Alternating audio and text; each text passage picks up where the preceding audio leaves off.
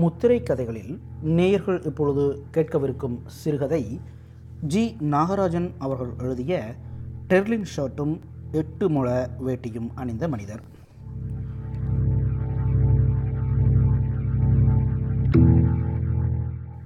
Police raid இருக்கலாம் என்று நம்பகமான தகவல் வந்திருந்ததால் கதவை திறந்து வைத்துக்கொண்டு வீட்டு வாசலில் நிற்க வேண்டாம் என்று விட்டான் அத்தான்.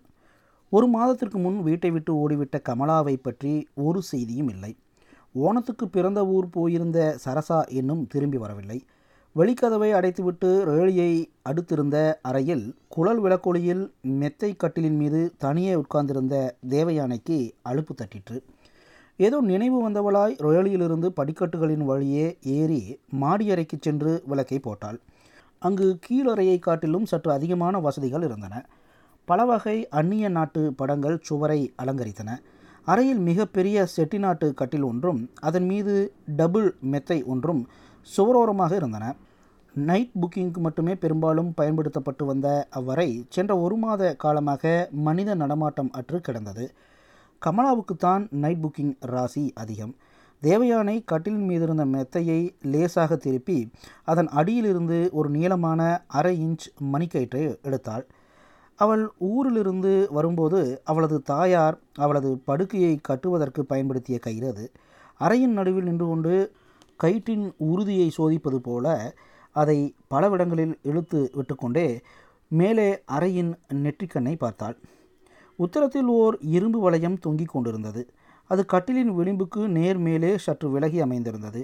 கட்டிலின் மீது நின்று கொண்டு கயிற்றை கொண்டு வளையத்தை எட்ட முடியுமா? நடுவிலிருந்த மெர்க்குரி விளக்கின் மேற்பாதி ஒரு வளைந்த தகட்டினால் மறைக்கப்பட்டிருந்ததால் வளையம் தெளிவாக கண்களுக்கு படவில்லை. சற்று அவசரமாக கீழே சென்று துணி உலர்த்த பயன்படும் நீளமான மூங்கிற் களியொன்றை எடுத்து வந்தாள். கட்டிலின் மீது நின்று கொண்டு களியின் ஒரு நுனியில் கயிறை செலுத்த முடியுமா என்று பார்த்தாள். கீழே கதவு தட்டும் சத்தம் கேட்டது. களியையும் கயிற்றையும் கட்டிலில் போட்டுவிட்டு கீழே ஓடினாள். வெளிக்கதவை திறக்கும் முன் சற்று தயங்கினாள். கதவை யாரும் தட்டவில்லை என்பது போல் பட்டது. அடுத்த பூங்காவனத்து வீட்டின் கதவு திறக்கும் சத்தம் மட்டுமே கேட்டது. கதவிடுக்கின் வழியே யாரும் நின்று கொண்டிருக்கின்றனரா என்று பார்த்தாள். யாரும் நின்று கொண்டிருந்ததாக படவில்லை. தேவயானை மாடியறைக்கு வந்தாள். மீண்டும் களியை கொண்டு கயிற்றை வளையத்தின் உள்ளே செலுத்தும் முயற்சியில் ஈடுபட்டாள். தோள்பட்டைகளில் நோவு எடுத்தது. முகத்தில் வியர்வை அரும்பி நெற்றி வியர்வை ஜவ்வாது பொட்டை கரைத்து வழிந்தது. தேவயானைக்கு ஒரு யோசனை வந்தது. அவசர அவசரமாக களியையும் கயிற்றையும் தரையில் போட்டுவிட்டு கீழே ஓடி வந்தாள். புலக்கடையில் ஒரு ஜன்னல் அருகே கிடந்த அரையடி நீளமான துருப்பிடித்த ஆணி ஒன்றை கண்டுபிடித்தாள். அதை எடுத்துக்கொண்டு மாடி அறைக்கு வந்தாள். ஆணியின் நடுவில் கயிற்றின் ஒரு நுனியை இறுக கட்டினாள். அவள் இழுத்த இழுப்பில் கயிறு கையை அறுத்துவிட்டது. வழி பொறுக்காமல் கையில் எச்சிலை துப்பிவிட்டு அதன் மீது ஊதிக்கொண்டாள். கட்டிலின் மீது நின்று கொண்டு களியின் உதவியால் ஆணியை இரும்பு வளையத்துக்குள் செலுத்த முயன்றாள். ஆணி களி நுனியில் ஸ்திரமாக அமையாமல் பொத் பொத்தென்று கீழே விழுந்தது. ஒரு நிமிஷம் இலைப்பாறிவிட்டு கை நடுக்கத்தையும் சரிப்படுத்தி கொண்டாள். பிறகு ஆணியை இரும்பு வளையத்திற்குள் செலுத்தும் முயற்சியில் ஈடுபட்டாள்.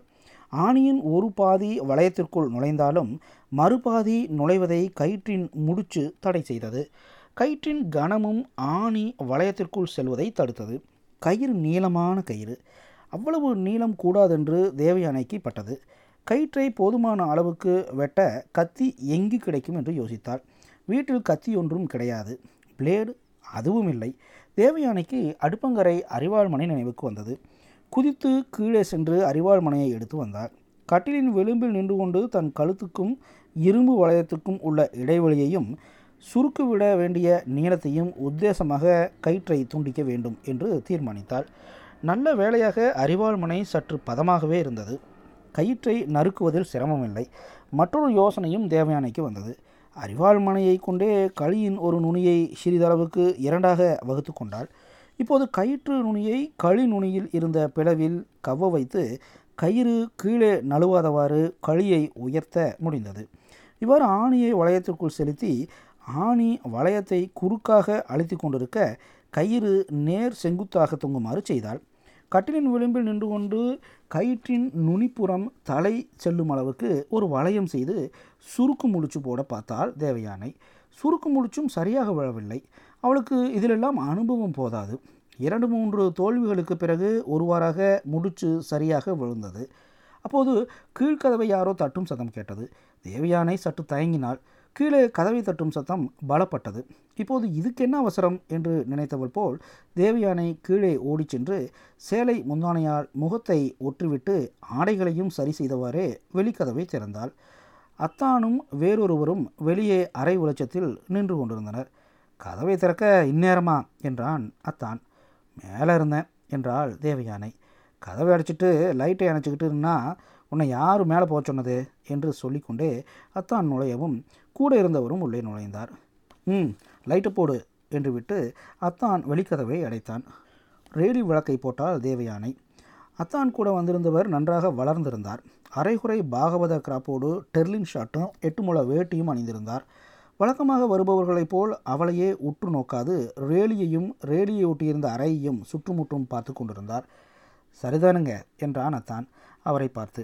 ரேலியை அடுத்திருந்த அறையினுள் நுழைந்து குழல் விளக்கொலியில் அறையின் சுவர்களை மேலும் கீழும் பார்த்துவிட்டு பரவாயில்ல எல்லாம் சுத்தமாகவே வச்சுருக்கீங்க என்றார் அவர். இங்கே எல்லாம் சுத்தமாக தான் இருக்கும் என்றான் அத்தான் கள்ளச்சிரிப்போடு. அப்போ நான் வர்றேன் பணம் என்றார் வந்தவர். எல்லாம் டாக்டர்கிட்ட வாங்கிக்கிறேன் என்று கொண்டே வெளியேறினான் அத்தான். வெளிக்கதவை சாத்தி தள்ளிவிட்டு ரேலி விளக்கையும் அணைத்துவிட்டு வந்தவரிடத்து வாங்க என்று கூறிக்கொண்டே ரேலியை அடுத்திருந்த அறையின் குழல் விளக்கின் பிரகாசத்தில் பிரவேசித்தாள் தேவயானை. அவள் நேராகச் சென்று கட்டிலில் அமர்ந்தால் அவர் தயங்கியவாறு அருகில் வந்து நின்றார். இப்படி உட்காருங்க என்றாள் அவள். இல்லை அந்த ரேலி ஓரத்தில் ஒரு நாற்காலி இருக்கே அதை எடுத்துட்டு வா என்றார் அவர். அவள் சிரித்தாள். எப்போதுமே சாய்வு நாற்காலியில் சுகமாய் படுத்துதான் எனக்கு பழக்கம் என்று அவர் விளக்கினார். பலர் அந்த சாய்வான பெரம்பு நாற்காலியில் உட்கார்ந்து கொண்டு தேவயானையை கொஞ்சியதுண்டு. எனவே உடன் எழுந்து பிரம்பு நாற்காலியை எடுத்து வந்து கட்டிலின் அருகே அதை போட்டாள். அவர் சாய்வு நாற்காலியில் சாய்ந்து கொண்டார். அவள் மீண்டும் கட்டிலில் உட்கார்ந்து கொண்டாள்.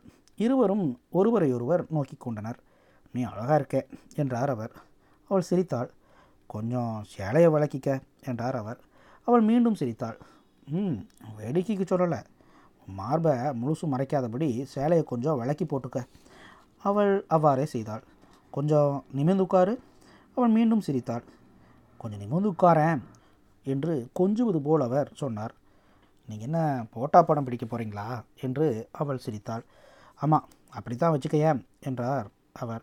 அவளும் அவளது சேலையையும் முடியையும் ஒரு சைத்திரியனுக்கு முன் உட்கார்ந்து சரி செய்வது போல் சரி செய்து கொண்டாள்.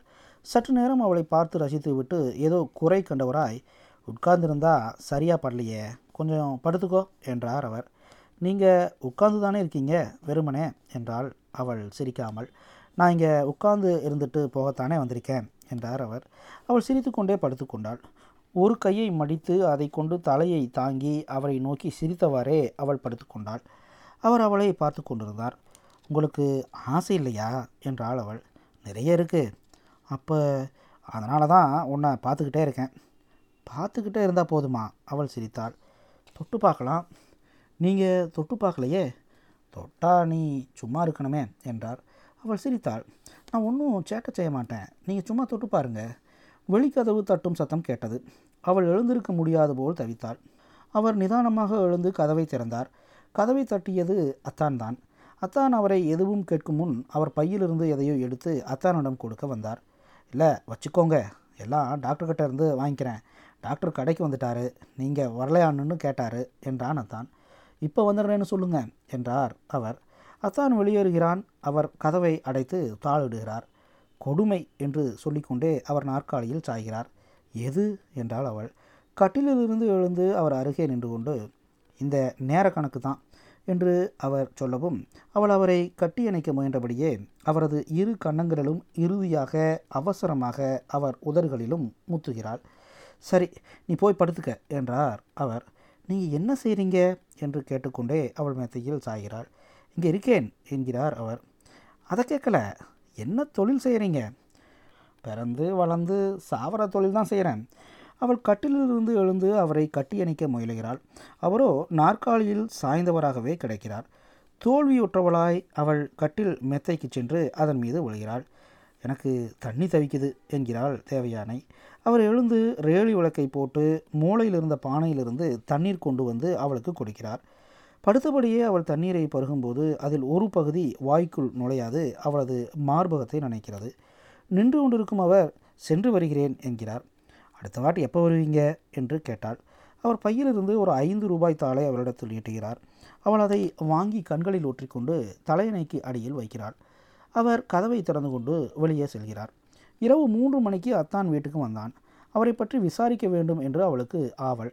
ஆனால் வாடிக்கைக்காரர்கள் யாரிடத்தும் அவள் விசேட ஆர்வம் காட்டுவது அத்தானுக்கு பிடிக்காது. எனவே அவள் எடுத்த எடுப்பிலேயே அவர் எனக்கு அஞ்சு ரூபா கொடுத்தார் என்றாள். யாரவன் என்றான் அத்தான். அதான் நீங்கள் முதல்ல கூட்டியாந்தீங்களே அவர் தான் முதல்ல யாரை கூட்டியாந்தேன் நான் இன்னைக்கு ஒரு வாட்டி தானே வந்தேன். அதான் ஏழு ஏழரை மணிக்கு கூட்டியாந்தீங்களே அவரை நினப்பில்லையா ஏழு ஏழரை மணிக்கா? நான் சுப்பு வீட்டிலேருந்து கிளம்பும்போதே ஒன்பது மணி ஆயிருக்குமே. இன்றைக்கி சுப்பு வீட்டுக்கு போயிருந்தீங்களா? ஆமாம் இருபது ரூபாய் வரைக்கும் கழிப்பு. இன்றைக்கி ஒன்பது மணி வரைக்கும் தெருவில் தலை காட்ட வேண்டாம்னுட்டு ஏட்டையாக சொல்லியிருந்தார். நானும் ஒம்பது வரைக்கும் சுப்பு வீட்டோடவே இருந்துட்டேனே. அப்போது அந்த டெர்லின் சட்டைக்காரரை நீங்கள் கூட்டி வர இல்லையா அவர் கூட ஒரு டாக்டர் வந்தாராமே. நீங்கள் கூட டாக்டர்கிட்ட வேறு வீட்டுக்கு கூட்டி போனீங்களே. டாக்டரா? அவர் யார் டாக்டரு? உனக்கு என்ன புத்தி தடுமாறிடுச்சா? இல்லை கதவை திறந்து போட்டுக்கிட்டு கனவு கட்டிட்டு இருந்தியா? இல்லையே கதவை அடைச்சிட்டு மேலே தானே இருந்தேன். நீங்கள் கதவை தட்டினப்போ தானே கீழே வந்தேன். அத்தான் முழித்தான். அவள் தொடர்ந்தாள். கொஞ்சம் நீளமாக முடி வச்சுருந்தார். நீல நிற டெர்லின் சாட்டையும் எட்டு முளை வேட்டியும் கட்டியிருந்தார். ஆனால் என்னை தொட்டுக்க கூட இல்லை என்று விட்டு தேவயானை சிரித்தாள். தேவு சும்மா உளராத நான் தெருவுக்கு வரும்போதே மணி ஒன்பதுக்கு மேலே ஆயிடுச்சு. அந்த சாய்பு பையனை மட்டும்தானே இன்றைக்கி நான் கூட்டியாந்தேன் அதுக்கு முன்னாடி யாரை கூட்டியாந்தேன் நான் உளறேன்னா நீங்கள் உளறீங்களா? என்று சொல்லிக்கொண்டே தான் அவரிடமிருந்து வாங்கிய ஐந்து ரூபாயை அத்தானிடம் காட்ட தலையணையை திருப்பினாள் தேவயானை. தலையணைக்கு அடியில் எதுவும் காணப்படவில்லை. தேவயானைக்கு மெய் சிலுத்தது. பதற்றத்தில் தலையணையை முழுமையாக புரட்டினாள். எதுவும் காணோம். மெத்தை கழியிலும் பிறகு தலையணை உரைக்குள்ளும் தேடினாள். ஒன்றும் காணவில்லை. தலையணை உரையின் இரு முனைகளை பிடித்துக்கொண்டு தலையணையை தலைகீழாக கவிழ்த்தாள். தலையணை தலையில் விழுந்தது. உரையினுள் தேடினாள். தரையில் தேடினாள். ஐந்து ரூபாயை காணோம். அத்தான் முழித்தான். எங்கே போயிருக்கோம்? இங்கே தானே எங்கேதாவது இருக்கணும் என்றாள் தேவையானை நம்பிக்கையோடு. எது என்றான் அத்தான். அந்த டெல்லின் சட்டைக்காரர் கொடுத்த அஞ்சு ரூபா தான் நீ என்ன கனவு ஏதாச்சும் கண்டையா? என்று கேட்டுக்கொண்டே அத்தான் சிரித்தான். நீங்கள் தான் வெறிச்சியில் எல்லாத்தையும் மறந்துடுவீங்க என்றாள் தேவயானை. இன்னும் காணாமற் போன ஐந்து ரூபாயை தேடியவாறே. ஒருவேளை மேலே மாடியில் இருக்கும் என்று சொல்லிக்கொண்டே தேவயானை வேகமாக படியிலேறி மாடியறைக்கு சென்றாள். அவள் அணைக்காது விட்டுப்போன மெர்க்குரி விளக்கு ஒளியில் அவள் பிரயாசைப்பட்டு இரும்பு வளையத்திலிருந்து தொங்கவிட்ட கயிறும் அதன் கீழ் நுனியை அலங்கரித்த வட்டமும் அவளை திகைக்க வைத்தன.